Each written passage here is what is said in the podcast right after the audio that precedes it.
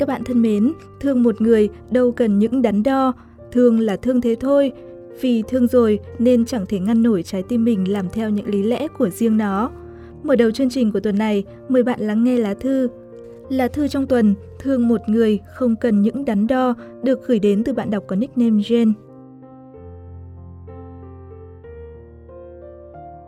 Em chợt lòng, bỏ quên thanh xuân mình ngủ quên trước mái hiên tường nhà, phủ đầy rong rêu năm tháng.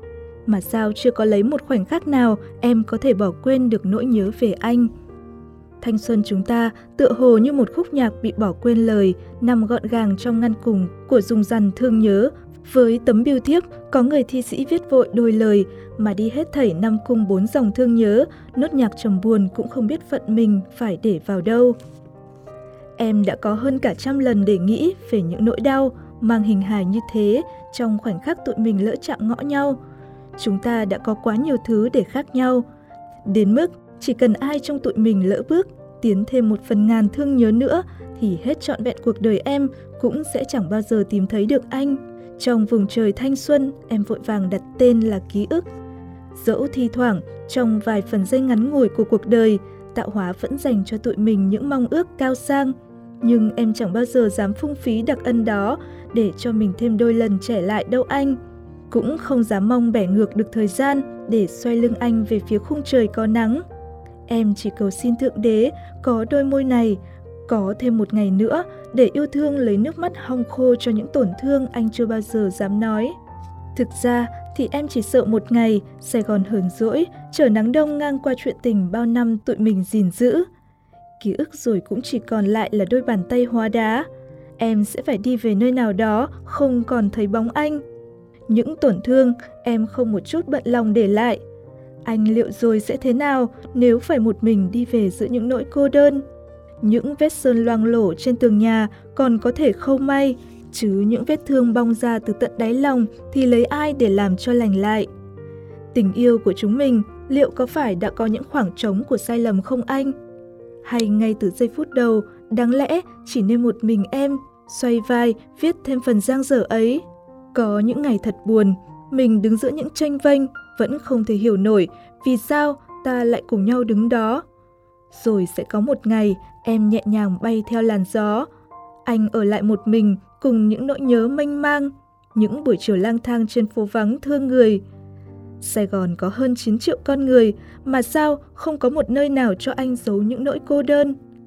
Anh đã đến trong cuộc đời em, ngọt ngào, hệt như vị sầu riêng, được ai đó vô tình bỏ quên trong tách cappuccino em gọi vào ban sáng. Hương vị cappuccino sầu riêng ngày ấy hay bây giờ vẫn mang một hương vị nồng nàn như thế. Ký ức bao giờ cũng mang những mảng màu hao hao năm tháng, thì thoảng ghé ngang cuộc đời khiến trái tim thêm chạnh lòng thương nhớ. Yêu một người thì đâu cần có những quy tắc quá cao sang, những định ước giao kèo hay hợp đồng phải có thêm đôi bên làm chứng. Tình yêu đôi khi lại chính là những lần chạm ngõ giữa những thổn thức mênh mang. Hai trái tim vô tình bắt chung một nhịp rồi thấy lòng mình đầy những trùng trình thương nhớ. Em đã cùng chàng trai năm ấy đi hơn phân nửa đoạn đường của đời người con gái lắm đau thương, để vừa kịp nhận ra rằng sau những dàn xếp bất công, ông trời vẫn độ lượng dành cho em một câu chuyện tình ngọt ngào như vậy. Dẫu yêu thương của chúng ta giản đơn chỉ là những tháng năm em lặng yên trên giường bệnh, lặng lẽ mỉm cười để giấu đi 10 phần xác thịt đang gặm nhấm dần những nỗi đau. Có những lần hóa trị băng ngang, để lại những lăng lổ những vết thương không bao giờ lành sẹo, anh vẫn miệt mài khâu vá cho những mất mát của em. Chúng ta không cần phải quá lo âu cho câu chuyện ngày mai, ai sẽ là người thay em viết tiếp. Chỉ cần biết hôm nay chúng ta đã sống với nhau như thế nào đã là quá đủ phải không anh? Yêu một người không bao giờ có chỗ cho câu chuyện đúng sai. Dẫu cho thế nào thì anh vẫn là một phần đời thanh tao nhất trong những tháng ngày thanh xuân đó của em. Chiều nay, Sài Gòn lại ngồi một mình buồn vu vơ sau những tháng năm chờ người vội vã. Xóa từng cơn hối hả trước mái hiên của một tòa nhà chung cư cũ kỹ thương người. Anh lặng lẽ mỉm cười, đếm cho lần thứ 365 ngày chúng ta vẫn còn được ở cạnh nhau. Đi qua gần hết thảy những nỗi đau, cũng là lúc em kịp nhận ra thương nhớ một người thật lòng là như thế nào. Có những khoảnh khắc trong cuộc đời, chúng ta không cần phải quá đắn đo cho chuyện ngày sau sẽ là gì nếu lỡ chuyện chúng mình giang dở. Thương một người đơn giản cũng chỉ là dù có ở bất cứ đâu, chúng ta vẫn có thể cảm nhận được hơi thở của nhau trong cả một bầu trời rộng lớn. Sài Gòn, ngày ta đã cùng nghe mênh mang cappuccino tan vào trong gió. Các bạn vừa được lắng nghe lá thư trong tuần được gửi đến từ bạn đọc trên. Tiếp theo chương trình, mời bạn cùng lắng nghe chuyện ngắn. Quay đầu lại, em sẽ thấy anh vẫn đứng ở đây, được gửi đến từ tác giả Minh Ngọc Nguyễn.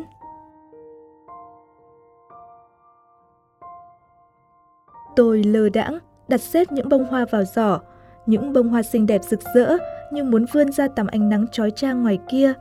Tôi lại không có chút tâm trạng nào muốn ngắm chúng thêm nữa. Tôi giật mình vì tiếng gọi như dọa người của ai đó. Tôi chưa kịp quay đầu lại, cậu ấy đã cầm lấy bàn tay tôi và lại nổi giận. Tiếng trách cứ vang lên, tôi mới sực nhận ra ngón tay trỏ bị đâm đến chảy máu. Vậy mà tôi chẳng cảm nhận được. Tay cậu đang chảy máu à? Cậu có thể chú tâm vào công việc một chút được không? Ánh mắt tôi rũ xuống. Có phải tôi đang giày vò chính mình không?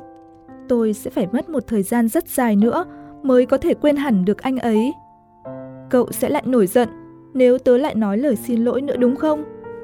Tôi chăm chú nhìn mái tóc mềm mượt của Minh Nam khi cậu ấy cúi đầu xuống bằng lại ngón trỏ cho tôi một cách thật dịu dàng. Cậu ấy ngẩng mặt lên, đôi mắt sắc bén, tỉ mỉ quan sát từng cử chỉ gương mặt của tôi. Sau đó, cậu ấy nhíu chặt đôi lông mày lại. Đêm qua cậu lại khóc, và hôm nay cậu lại làm tổn thương chính mình. Ngày mai lại là gì nữa đây? Anh ta có biết cậu đau khổ như thế này hay không? Hay anh ta đang hạnh phúc bên cô gái cậu cho là đang nhận được sự thương hại từ anh ta? Tôi yếu ớt phản bác lại. Cậu đừng nói nữa có được không? Xin cậu đấy. Tớ cũng rất mệt mỏi, tớ cũng muốn quên. Nhưng có lẽ anh ấy vẫn yêu tớ thì sao đây? Anh ấy chỉ đang áy náy với cô gái ấy thôi. Tôi không muốn suy diễn thêm gì nữa. Tôi cứ muốn mù quáng cho rằng anh ấy đang thương hại một cô gái tàn tật. Nhưng cũng chẳng mấy tốt hơn, tôi vẫn cảm thấy đau nhói và tiếc nuối thứ tình yêu tôi từng trân trọng. Vậy sao? Minh Nam chán nản đáp lại cho có lệ, tôi nghĩ vậy. Nhưng không, đột nhiên cậu ấy nắm lấy cổ tay tôi thật chặt, rồi kiên quyết kéo tôi đi. Tớ sẽ cho cậu thấy anh ta đang yêu ai. Tôi từng nhìn thấy ánh mắt này, có lẽ là rất lâu rồi, tôi không còn nhớ rõ nữa. Cô gái với mái tóc xoăn nhẹ, đôi chân bị tật không làm giảm đi vẻ thuần khiết và giản dị của cô ấy. Tôi đứng đằng sau họ, khoảng cách không xa lắm. Nhưng có lẽ trong mắt anh ấy không có tôi nữa, hoặc giả vờ như là chưa bao giờ. Hoài Linh lo lắng nhìn cô ấy tiến từng bước một, bước chân anh cũng chậm dần lại vì cô ấy. Tôi nhìn chân chân vào họ rất lâu, hóa ra người thừa luôn là tôi. Tôi muốn ngộ nhận cũng không được nữa rồi. Tôi không lừa được trực giác của bản thân mình. Khi nhìn thấy hành động tiếp theo của Hoài Linh, nước mắt tôi không kìm được rơi xuống, tí tách từng hạt một. Bàn tay Minh Nam nhẹ nhàng đưa lên vuốt nhẹ những giọt nước mắt trên má tôi, nhưng tôi không cảm thấy cảm kích cậu ấy một chút nào. Tôi biết mình vô lý, nhưng tôi không thể nào cảm giác muốn trách cứ một ai đó. Tại sao cậu ấy nhất thiết phải khiến tôi rơi vào một hố sâu của tuyệt vọng như thế này? Một tay tôi túm lấy góc áo của cậu ấy, tay còn lại tạo thành nắm đấm, tôi ra sức chút lên lồng ngực của cậu ấy. Tôi vừa khóc, vừa liên tiếp thể hiện sự tức giận với cậu ấy. Tôi không để ý đến cảm xúc trên gương mặt của Minh Nam. Tôi chỉ biết cậu ấy y hệt như một khúc gỗ để tôi xả giận.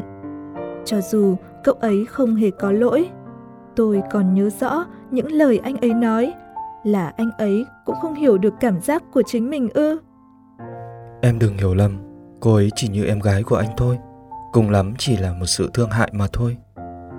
Em được ích kỷ như thế, suy cho cùng cô ấy cũng không bằng em, cô ấy chỉ là một người tàn tật. Em định so đo với người như vậy à? Yên tâm đi, người anh yêu vẫn luôn là em. Tôi mỏi như và đau nhức cả bàn tay, vậy mà cậu ấy vẫn lặng thinh, không ngăn tôi, cũng không tức giận. Tôi dừng tay, mệt mỏi tựa vào lồng ngực vừa bị tôi hành hạ và tiếng nức của tôi vẫn vang lên không dứt. Rồi một bàn tay vỗ nhẹ lên lưng tôi, y hệt như cách cậu ấy dỗ dành một đứa con nít. Ít ra tôi cũng không cảm thấy quá cô đơn. Xin lỗi, tớ chỉ muốn cậu đừng mù quáng đau khổ vì một người không yêu cậu. Anh ta cũng là con người, anh ta chỉ muốn lấy cậu ra làm bia đỡ đạn mà thôi. Anh ta không muốn thừa nhận bản thân yêu một người tàn tật. Sự thương hại đã vượt qua giới hạn từ lâu rồi. Cậu nhìn đấy, ánh mắt của một chàng trai yêu một cô gái, đứng người ngoài như chúng ta còn nhận ra. Chẳng lẽ anh ta không hiểu sao? Ai cũng muốn hạnh phúc, ai cũng muốn đi tìm sự hoàn hảo, anh ấy cũng vậy. Tôi thấu hiểu lòng anh ấy chăng? Nhưng lại chẳng bao giờ chịu nghe tiếng lòng của chính mình.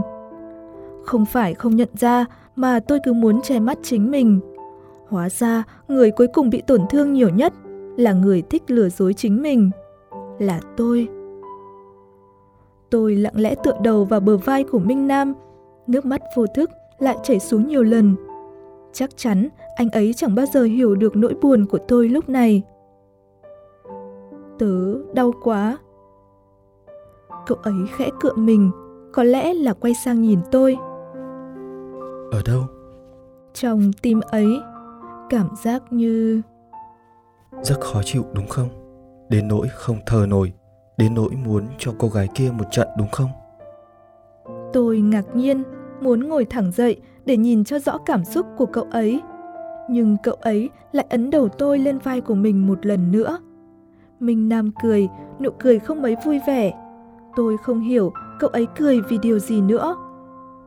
Tớ từng yêu một cô gái mà cũng không hẳn, giờ vẫn tiếp tục yêu. Tớ rất muốn cho người làm cô gái ấy tổn thương một trận. Nhưng lại sợ cô gái ấy càng thêm ghét bỏ tớ, mà ghét bỏ thì có sao cơ chứ? Cô ấy cũng không yêu tớ, thế nên đừng hỏi vì sao tớ hiểu. Từng trải qua nên hiểu, từng vì yêu mà làm những điều ngốc nghếch. Từng vì cô ấy mà chờ đợi, dù không biết tớ phải chờ đợi bao lâu nữa. Tôi rất muốn biết cô gái nào có thể khiến cậu ấy tốn nhiều tình cảm như vậy. Hóa ra cậu ấy cũng có những vết thương lòng giống như tôi. Chúng tôi lớn lên cùng nhau nên tình yêu cũng giống nhau chăng? Cậu ngốc quá, con trai phải mạnh mẽ lên chứ. Nói cho cô ấy biết tình cảm của cậu. Biết đâu cô ấy cảm động trước sự si tình của cậu rồi đồng ý thì sao? Đừng tốn thời gian ăn ủi tớ nữa, tìm cô ấy đi. Như thói quen, cậu ấy xoa đầu tôi, làm mái tóc của tôi càng thêm rối tung hơn. Mặc dù sau đó, mu bàn tay của cậu ấy sẽ bị đỏ lừ vì bị tôi đánh. Giờ chưa phải lúc, cô ấy cần thêm thời gian để quên người cô ấy yêu. Thời gian? Là cả đời thì sao? Cả đời? Cậu nghĩ tớ ngốc đến nỗi chờ người ta cả đời à? Đúng ha, biết đâu tớ cũng không chờ anh ấy cả đời. Cô gái này mạnh mẽ hơn tôi tưởng. Tôi ngồi khuấy ly cà phê màu đen đậm đặc của mình, đồng thời nghe những điều cô ấy nói. Xin chị, hãy quay lại với anh ấy có được không? Anh ấy cần chị. Anh ấy đối với em chỉ là một sự thương hại mà thôi. Ai mà lại yêu một người tàn tật như em chứ? Tôi nhìn đôi chân của cô ấy, bất giác tôi nhìn lại đôi chân lành lặn, không chút tì vết của chính mình. Cô ấy có cuộc sống quá khác tôi, tôi không nên ích kỷ nữa chăng? Yêu một người, quên một người, vì một người. Tôi không coi cô ấy như là một người tàn tật để thương cảm. Tôi coi cô ấy như là một cô gái bình thường như tôi, cũng biết yêu cùng một người đàn ông. Tôi không thích sự tự ti của cô, càng không thích việc cô cho rằng suy nghĩ của cô luôn đúng. Cô có biết không? Mỗi lần tôi gặp chuyện, anh ấy vẫn có thể bỏ rơi tôi để đi tìm cô lúc cô đang phát bệnh. Hoài Linh luôn lấy cớ tôi là người bình thường hơn cô. Việc ưu tiên cô phải là điều tất yếu rồi. Cô có biết không? Tôi bỗng nhớ lại ngày hôm đó, luôn là Minh Nam che chở và bảo vệ tôi. Mặc cho bọn côn đồ đấm đá túi bụi lên lưng cậu ấy, cậu ấy vẫn dùng tấm lưng quen thuộc, chắn phía trước người tôi. Còn tôi thì sao? Ngay sau đó lại hỏi thăm người sẽ bỏ tôi mà đi với người con gái khác. Cảnh sát sắp đến rồi, em đưa cậu ta đi bệnh viện trước đi. Mai Lam đang trong tình trạng nguy kịch, anh phải đến đó một chuyến. Tôi lắp bắp mãi, không nói lên lời vì sợ hãi. Ở lại với em đi, cô ấy có bác sĩ bên cạnh rồi mà. Xin anh đấy. Cuối cùng, anh ấy vẫn gạt bỏ bàn tay của tôi ra khỏi vạt áo của anh ấy. Anh ấy chọn cô, không chọn tôi. Còn tôi thì sao? Tại sao bây giờ tôi mới chịu để ý đến ánh mắt bi thương ngày hôm đó của Minh Nam? Là vì vết thương hay là vì tôi? Tôi chưa từng nghĩ nhiều rằng cậu ấy luôn bên cạnh tôi mọi lúc, mọi nơi. Cậu ấy không bao giờ để tôi phải buồn hay suy nghĩ nhiều. Đơn giản như vậy, nhưng tôi chẳng thể nhận ra. Tôi không quan tâm đến tình yêu của anh ấy nữa rồi. Nếu anh ấy yêu tôi, anh ấy sẽ không do dự giữa cô và tôi lâu đến thế. Tôi không phải thần thánh, nhưng ít ra tôi có trái tim không phải sao? Tôi thua cô, có lẽ không phải là vì thương hại, mà là vì cảm giác anh ấy không yêu tôi. Trong tim tôi vẫn có cảm giác nhói đau khi Hoài Linh bước vào với khuôn mặt tràn đầy sự lo lắng. Anh ấy cau mày nhìn tôi rồi kéo Mai Lam đứng dậy. Em lại muốn nói gì với cô ấy nữa? Lỗi là ở anh. Em muốn chút giận thì chút lên anh. Cô ấy không đáng bị như thế. Tôi cười khỉnh. Tất cả chúng tôi đều là đồ ngốc trong cái vòng tròn luẩn quẩn tình ái này. Giờ thì cô hiểu rồi đấy. Không một ai muốn người mình yêu phải chịu tổn thương cả. Cho dù đứng giữa lựa chọn giữa hai cô gái, tình cảm của anh ấy đã vượt qua cả giới hạn rồi. Tôi chắc chắn là cô hiểu. Tôi không còn tâm trạng để để ý đến biểu cảm kinh ngạc của hai người họ nữa. Nụ cười trào phúng của tôi như đông cứng lại khi nhìn thấy vết thương trên khóe môi Hoài Linh. Tôi cố giữ cho tông giọng bình tĩnh nhất có thể. Anh đánh nhau với cậu ấy. Tôi chạy thật nhanh ra khỏi quán cà phê. Trong đầu tôi chỉ quanh quẩn câu nói của Minh Nam. Tớ rất muốn cho người làm cô gái ấy tổn thương một trận, nhưng lại sợ. Cô gái ấy càng thêm ghét bỏ tớ. Mà ghét bỏ thì có sao cơ chứ? Cô ấy cũng không yêu tớ.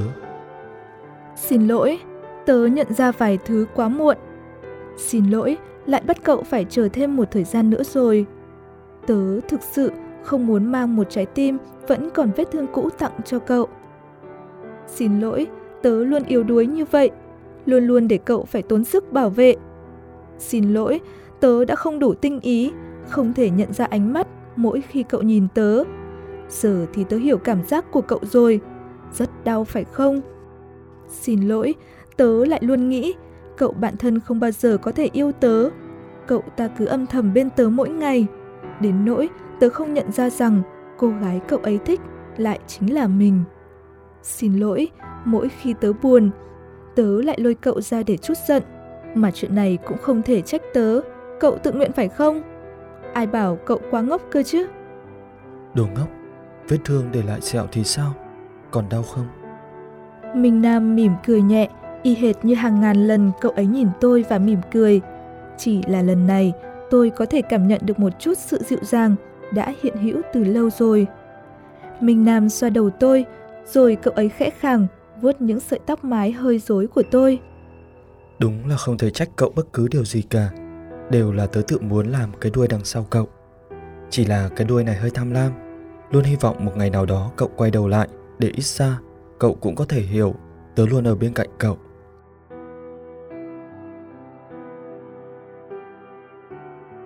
Các bạn vừa được lắng nghe chuyện ngắn được gửi đến từ tác giả Minh Ngọc Nguyễn.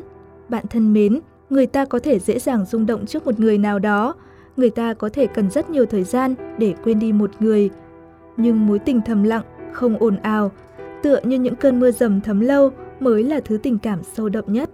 Vì vậy, khi yêu một người mà người ấy vẫn hướng trái tim về một người khác, bạn cũng đừng vội nản lòng, hãy kiên nhẫn và thật chân thành, chờ đợi đến ngày trái tim ấy mở lối nhé. Chương trình được thực hiện bởi nhóm sản xuất blogradio.vn. Xin chào tạm biệt và hẹn gặp lại!